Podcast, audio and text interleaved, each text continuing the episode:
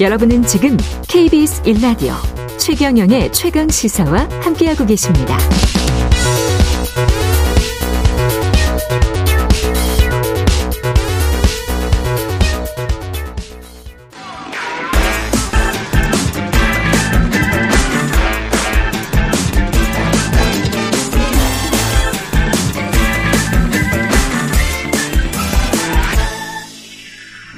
네, 한 번 더 뉴스 시간입니다. 오늘은 한국경제신문 최영창 기자와 함께합니다. 안녕하십니까? 네. 안녕하세요. 예, 카카오톡을 조용히 이, 나갈 수가 없죠.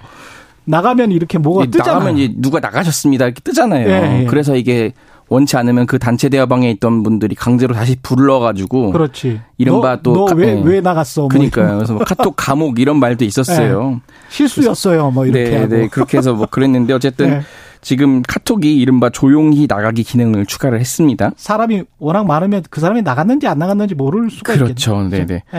그러니까 이 옵션을 선택한 다음에 그룹 채팅방을 나가면은 아. 누구 누구 님이 나갔습니다라는 문구가 다른 참여자들에게 표시가 되지 않는 거예요. 어, 디에 가면 있어요, 이게? 제가 지금 그래서 알려드릴게요. 그래서 이제 그 채팅방 조용히 나가기 기능을 예. 사용하려면은 먼저 그 카카오톡 앱을 최신 버전으로 업데이트를 해야 돼요. 저도 그래서 오늘 새벽에 좀 업데이트를 한번 하고 왔고요. 아, 그래요? 예. 이 카카오톡 우측 하단에 점점점 점 세 개인 그 아이콘이 있어요. 우측 하단에 점점점 예, 봤습니다. 그걸 누르고 예. 우측 상단에 이제 톱니바퀴 모양의 그 설정 그게 있어요. 설정. 네, 톱니바퀴 예. 모양 클릭을 하면은 거기 이제 설정 밑에 보면 실험실이라고 있어요. 네, 실험실. 예. 실험실. 네, 실험실에 들어가서 네. 실험실 이용하기 그리고 그 밑에 있는 채팅방 조용히 나가기 옵션을 차례로 이제 켜야 돼요. 아. 네, 그러면 이제 이 상태로 단체 채팅방에서 나가기 버튼을 누르면 이제 별도 창이 뜨거든요. 제가 오늘 한 오늘 나가봤는데 예. 그럼 나가기 할 때 이제 나가겠습니까 하면서 밑에 이제 뭐 조용히 나가기를 선택하는 게 있어요. 아. 이제 그걸 선택하고 나가면은 완전히 조용히 나가기 되, 고 아무 그 채팅방에는 아무 표시가 나지 않,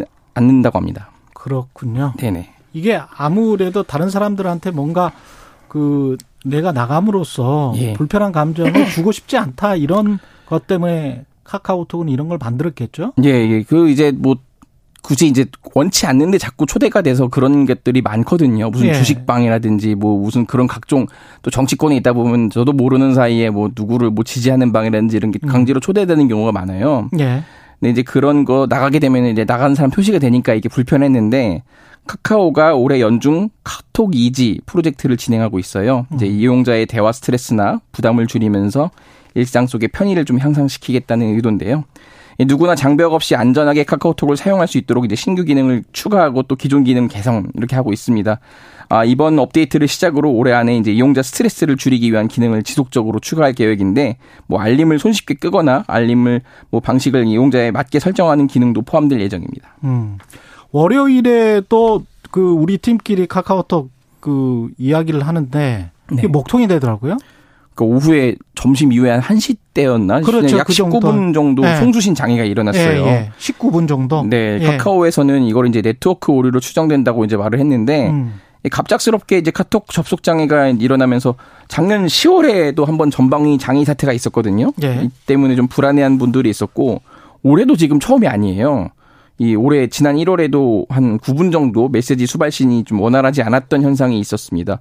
근데 문제는 이제 카카오가 단순히 이 메신저 기능을 떠나서 카카오페이, 카카오뱅크 이런 금융 기능을 갖고 있거든요. 이 때문에 지금 금융 이 돈이 관련된 문제면 또 이게 예민할 수 있잖아요. 이래서 지금 금융감독원이 빅테크 특성상 IT 기업의 리스크가 이제 금융 계열사로 이어질 수 있다는 판단으로 이 지금 점검에 착수를 했습니다. 예. 그리고 인천 미추홀구에서 전세 사기를 벌인 일당 이걸 범죄 단체 조직죄를 적용시키겠다. 예. 아, 일단 겸- 경찰이 이 혐의를 적용해서 검찰에 송치하기로 한 아, 건데요. 경찰이 이미 혐의를 적용했군요. 예, 예. 이제 인천경찰청 광역수사대가 어제 이 전세 사기를 벌인 남모 씨 등 일당 51명을 검찰에 송치를 했습니다. 예. 아, 이 중 남 씨를 포함한 18명에게 이 범죄단체 조직 혐의를 적용을 한 건데요. 아, 쉬운 한 명 중에서 18명에게 예, 예. 남씨 등은 2021년 3월부터 지난해 7월까지 인천 미추홀구 일대 아파트와 빌라 등 공동주택 533채 전세보증금 430억 원을 세입자로부터 받아 가로챈 혐의를 받고 있습니다. 그러면 범죄 단체 조직죄를 적용받는 이 18명은 서로 그러니까 사전에 이게 예, 범죄인 줄 약간 알고 짜고, 예, 그렇죠. 짰다는 거예요? 그렇습니다. 예. 일단 경찰은 그렇게 좀 수사를 하고 보고 있고요. 음. 이, 이 혐의가 보통은 조직 폭력배들에게 적용을 맞아요. 하고 그, 있고요. 예, 그렇게 네. 나오죠. 그래서 이제 보통. 만약에 이 법원에서 이 혐의가 인정되면은 이 범죄 수익은 범죄 피해 재산으로 해당이 돼서 음. 몰수와 추징이 가능해집니다. 예. 만약에 이제 평소처럼 했으면은 단순한 사기 혐의였을 텐데 이것보다 훨씬 무거워지는 거거든요. 예. 이 남씨 일당의 또 범죄 수익을 묶어두기 위해서 기소 전에 추징 보전도 이제 신청할 예정입니다. 그렇군요. 그 전세 사기 이게 계속 사회 문제로 떠오르고 있는데 또 다른 뭐 희한한 사기 신종 사기 기법이 나왔습니까? 예, 예, 지금 어제 드러난 건데요. 예. 그러니까 인천 부평구에서 일어난 일입니다. 2019년 8월에 있었던 일이고 A 씨가 이제 언니와 인천 부평구의 한 신축 빌라에 입주를 했어요. 근데 이후 이제 각자 독립해 살기로 하면서 2021년 7월에 이사를 나갈 예정이었거든요. 예. 근데 집주인이 이사 당일 A 씨에게 보증금을 돌려주겠다고 했는데 돈이 오후가 돼도 안 들어오는 거예요. 그러니까 2019년 8월에 입주를 했다가 2021년 7월에 나가면 그렇죠. 2년 다 산 거네요. 그렇죠, 그렇죠. 2년 다 살고 이사를 갈 예정이었는데 보증금을 안 돌려줬다. 예, 예. 예. 근데 집주인은 대신에 그 새 세입자가 들어 이날 들어오기로 했으니까 일단은 먼저 입주 청소만 할 수 있게 좀 해달라 이랬다는 음. 거예요. 근데 A 씨 너무 착하더라고요. 예. 그 말 듣고 짐을 이 빼서 세입자가 예 입주 청소를 또 하게 해줬어요. 입주 중 근데 그 사이에 이 새 세입자가 아이. 짐을 다 넣고 비밀번호를 바꿔버렸습니다. 에? 이제 황당한 일이 벌어진 거죠. 그러면은 자기는 들어가지도 못하네. 짐도 심지어 그 일부 있었는데 예. 문을 안 열어주더래요. 아, 이게 잘못하면 또 이게 형법상 주거 침입돼 버리니까. 네, 지금 그렇게 돼버린 거예요. 네. 예. 약간 지금 이제 둘 다 소유권이 이제 인정이 되는 상태인 거예요. 그 을과 을끼리 싸우게 그렇죠. 해버린 거네요. 네, 네. 집주인이. 네. 집주인 나쁜 그 사람이네. 뭐? 집주인은 예. 잠적을 했어요. 집주인은 잠적을 하고 예, 집주인은 아마 이제 새 세입자한테 그 전세금 또 보증금을 일, 네, 돌려받았겠지. 일부를 또 받고 음. 네 그렇게 해서 이제 양쪽으로부터 보증금을 챙긴 거죠. 그러면 A 씨전 세입자는 네. 보증금을 못 받았어요? 못 받았죠. 집주인한테? 못 받고 일단 지금 그대로 갔고 어, 아이고. 어그이 이 주택도시보증공사의 그 보증금 반환 보증 보험이라고 있잖아요. 그렇죠, 그렇죠. 일단 세입자 그 A 씨가 들어는 났었어요. 그러면 그나마 좀 안심입니까? 어, 근데 또 그게 아니더라고요. 그게 또 아니야. 그러니까 이미 집을 나와버려서 아, 대항력이 상실됐다는 거예요. 집을 나오면 안 돼요? 안 된대요. 집을 일단 버티고 있어야 된다는 거예요.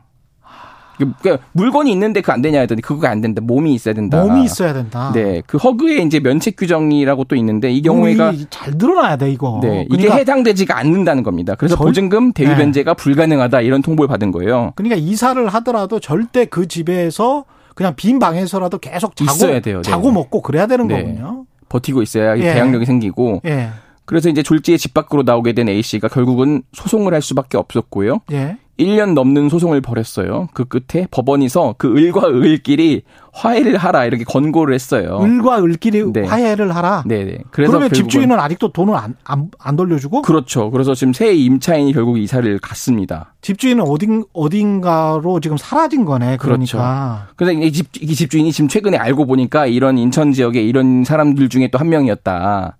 또 이렇게 지금 나왔습니다. 이 지금 보도된 이 야. 무슨 뭐 이른바 건축왕 이 사람은 아니지만 어쨌든 수- 수백 채를 또 갖고 있었던 그런 사기범이었던 거고요. 저도 한 14번 정도 이사를 다녔기 때문에 이게 좀 약간 좀 불안해요. 이사 날.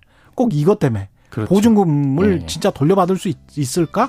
오전에 빨리 돌려받아야 오후에 이사할 텐데 뭐 이런 생각 때문에 굉장히 불안하거든. 사실 세입자들 입장에서는. 아유. 정말 힘드네요. 예. 한국경제신문 최영찬 기자였습니다. 고맙습니다. 감사합니다. KBS 1라디오 최경련의 최강시사 2부는 여기까지고요. 3부에서는 젊은 토론 기다리고 있습니다.